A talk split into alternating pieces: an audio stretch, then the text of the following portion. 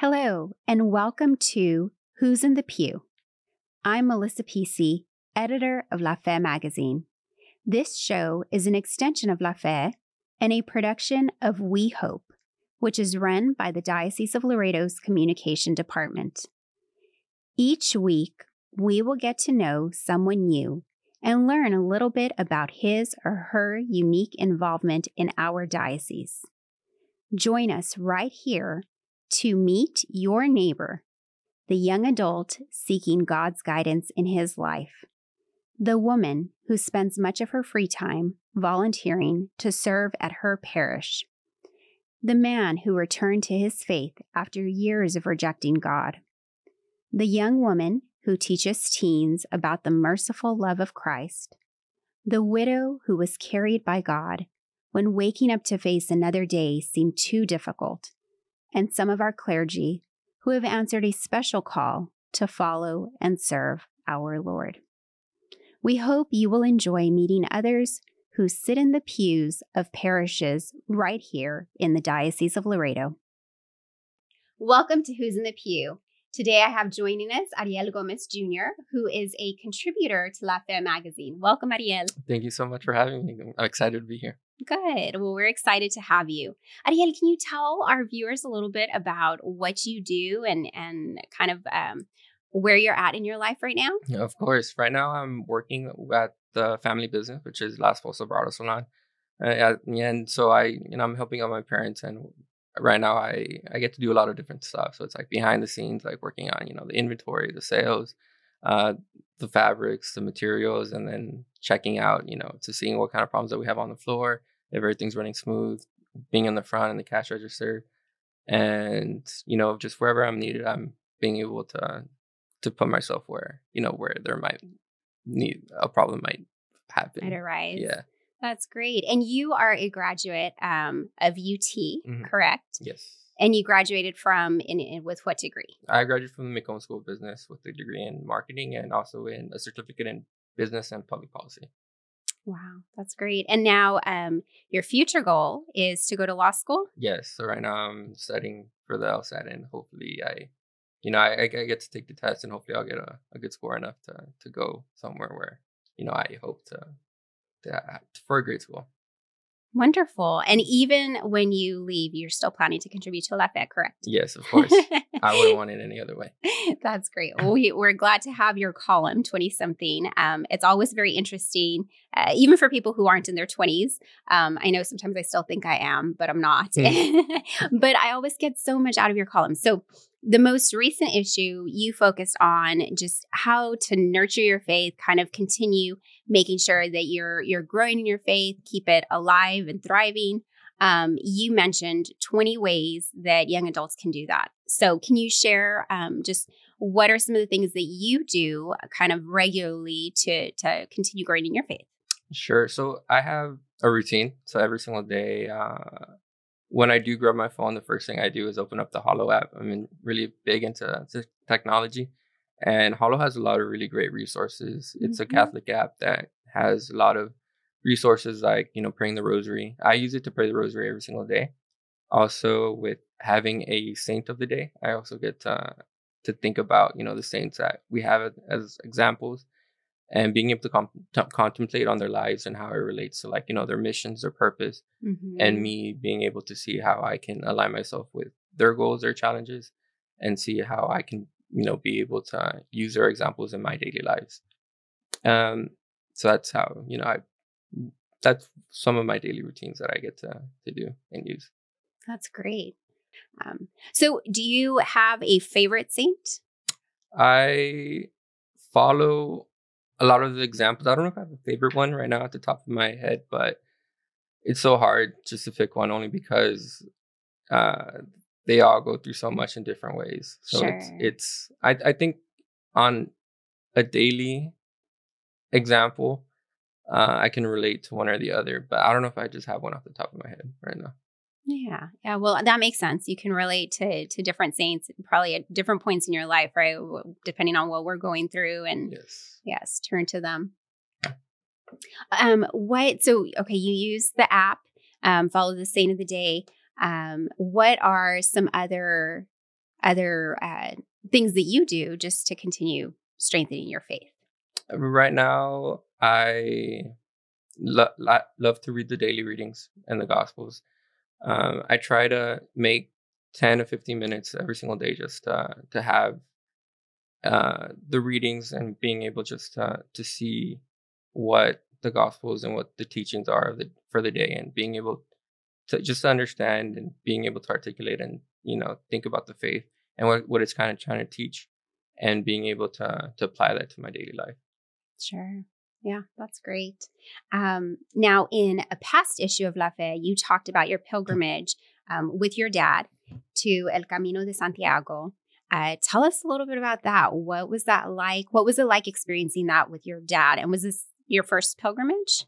It was my first pilgrimage, and it was it was a beautiful, beautiful journey. It was my dad. My dad had made one before when I was away in college, and he went by himself, and so he had that you know already those lifelong memories and that kind of feeling that he wanted to share mm. with me. So it became a, a, dream of his to do it with like me his son. And so just to be able to to do it with him was incredible and beautiful.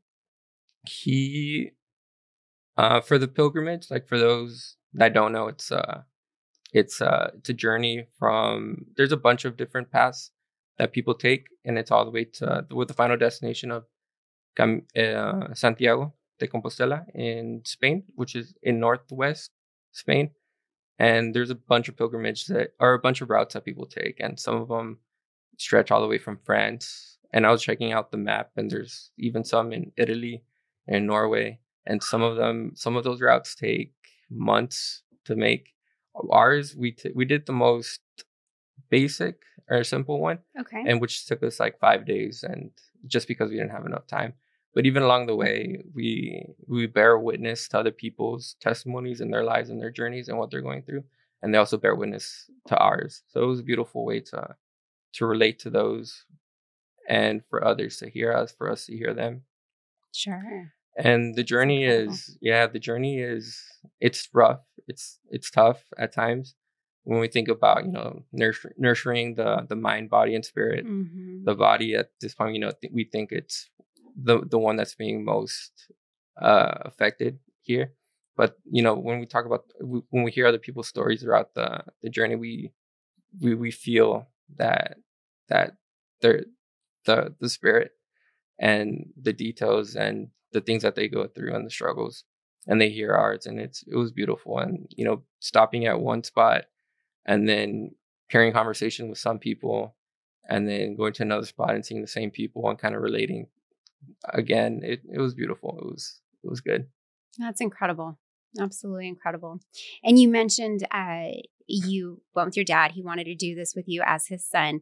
So you are uh, one of four, correct? Yes. And you're the only only uh, male yes. in your family. So you grew up with two older sisters and one twin. Yes, exactly.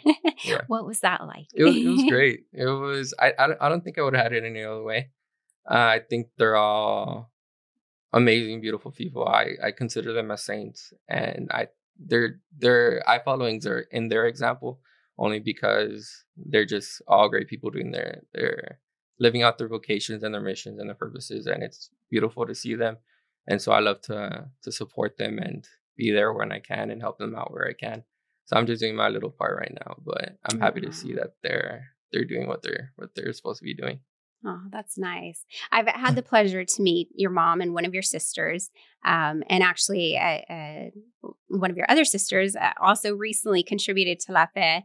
Um, and you just seem like such a strong, faith-filled family. You all seem uh, very close very tight knit. What were some of the things growing up that you all did as a family that just kind of hmm. instilled this this strong faith in all of you? What, what did your parents do?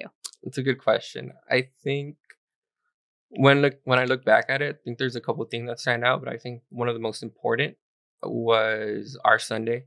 And our Sunday was what we called our family day. Mm-hmm. And so our family day was it didn't matter what you had planned, what you wanted to do.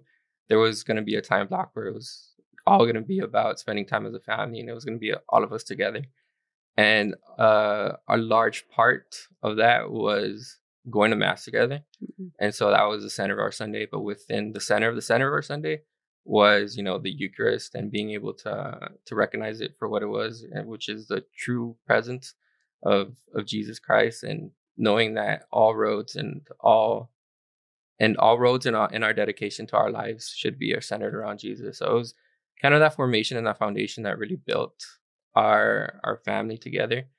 And it was the kind of values that, you know, we learn through the church to apply to our lives. Mm-hmm. And our my well, my parents are, you know, great blocks of that kind of example. So I get to see that every single day. I get to live with that every single day. And so I try to at least try to emulate that every single day. And so I know that I'm not too far off with what I want to be. And it's the same thing with my sisters. I think of them as saints, and they're all very caring and compassionate and well loved people. And it's because of how we grew up. And it really taught us to look out for each other, uh, to be there for each other. And it, it was through, you know, our Sundays that really helped cement that at the end of the day. Wow, that's very special. I don't know many siblings that would call their siblings saints. so that is very telling um, it, it, that you feel like that about your sisters. That's just, that's so beautiful and special, and, and that you support them, you know, that you all, all support each other. Um, very special. So I know it's, it's a challenge, a challenge, especially in, you know, our modern day where life is so busy to just kind of stop and take that time. So that's great that your parents placed such emphasis on that and that that was a, a big part of your life growing up. Yeah, it makes it easy only because growing up, they were there for me, I was there for them. And it was true love, you know, it wasn't forced or it wasn't done with a kind of obligation that you felt that needed to be done. Mm-hmm. It, it, was done out of, you know, free will. So it was, it was, you know, something that really stuck with me and really stuck with each other that we're going to be there for each other for no matter what. So it was how we were raised and how we grew up. Yeah, that's great. Mm-hmm. That's great. And now, um, I'm sure that's something that is shaping uh, and will shape all of your families. I know uh, you are an uncle, correct? Oh yes, new uncle. new uncle, and and another on the way. Yes, another on the way. So we got my twin sister. She had her baby in October, and so we were blessed for like uh, we've been blessed ever since to be able to have a new member of our family. And we i think in the past month we found out that my oldest sister was pregnant. So we are very excited to have another addition to our family. And as an uncle i mean i am overjoyed about the thought of having more more of our family or uh, having our family grow. Yes yeah, very exciting. Well, congratulations on Thank that. Thank you so much. and now we uh, just entered into Lent. Um, so, what is something that you're going to be doing, you know, this Lent to just help make it a, a fruitful one and just um, and just you know whether it be um, with a sacrifice that you're making or adding extra prayer or almsgiving what's what's something that you plan to do? Yeah this lent i wanted to be a little bit more disciplined so i wanted you know to I, for and as as a personal as a personal goal i wanted to be more disciplined. So i I'm putting my phone away at around 9 p.m. So I'm not, you know, looking at reducing my screen time, not spending as much time on social media, but also digging more into the details of the faith. So mm. thinking about, you know, having a special doctor of the of the church to think about every single day to learn what they had to mm. teach and then going through like some of their works, so some of what they defended, what they taught, what they discovered, what they studied and what they researched and being able to uh, to think about how it relates how they grew the church and how they were able to to defend it at times or being able to expand it and you know having that example to yeah. think about every single day. So that's what i'm going to be working on and focusing on wow. for this lenten season. Wow that's great. That's mm-hmm. great. And and the phone is is uh is a big thing. I think it's a big challenge for most people. Yeah. Yeah. So yes putting that away and making more time you know for prayer and to study um, teaching the church that's great um, is there a a specific time in your life that you can recall that you strongly felt God's presence, um, God's guidance in your life? Um, there, there has been. Uh, there's some. There, there are moments that I recall where I I wouldn't have been able to to to go through things without a a divine presence. Um, and but I know He's always been there for me. Yeah, yeah, absolutely, He is right, and um, it's amazing how God can speak to us in different ways, right? Sometimes through other people, um, sometimes just you know in the silence which which is so difficult right to find that time Of course. i guess going back to the the cell phone thing right a, a time to just kind of be in god's presence without the distractions of the world Yes. So do you feel like you have felt god present more in times of silence or do you have you felt god present more you know through other people in, that he's placed in your life Yeah, I think I for me I think I see God in in details and in moments. I think uh, I think His presence is all around us. Mhm. I think being open and aware of it, uh, having an open mind and open eyes. I think people can or others can become more can realize the the presence of God, and I see it through through people, through moments, and everything in between. Yeah, in details. Yeah, in details and in moments, and having just an open heart open heart and open mind to to being open to seeing where God is calling you to be and I think I see that through people and through the daily course of, of a day. Yeah. Yeah. and So there's uh I know there are people who, especially in times of suffering, can feel like God isn't present. God is far away. Um and it's hard, you know, in, in those times to to see him. And I know you just mentioned, you know, God is always present. He's all around us. So what would you say, you know, maybe to somebody like that, maybe a fallen away Catholic who is struggling with their faith? Um, Yeah, I, I think God has a, wants a personal relationship with every single every single buddy. Um, I think it's being open and receptive to little nudges and callings of where your heart may lead you to to be in. I think God is in everything, so it might be in the things that you may be overlooking and the things that you're not looking at. And so, I I think it's where you might least expect it. mm, Mhm.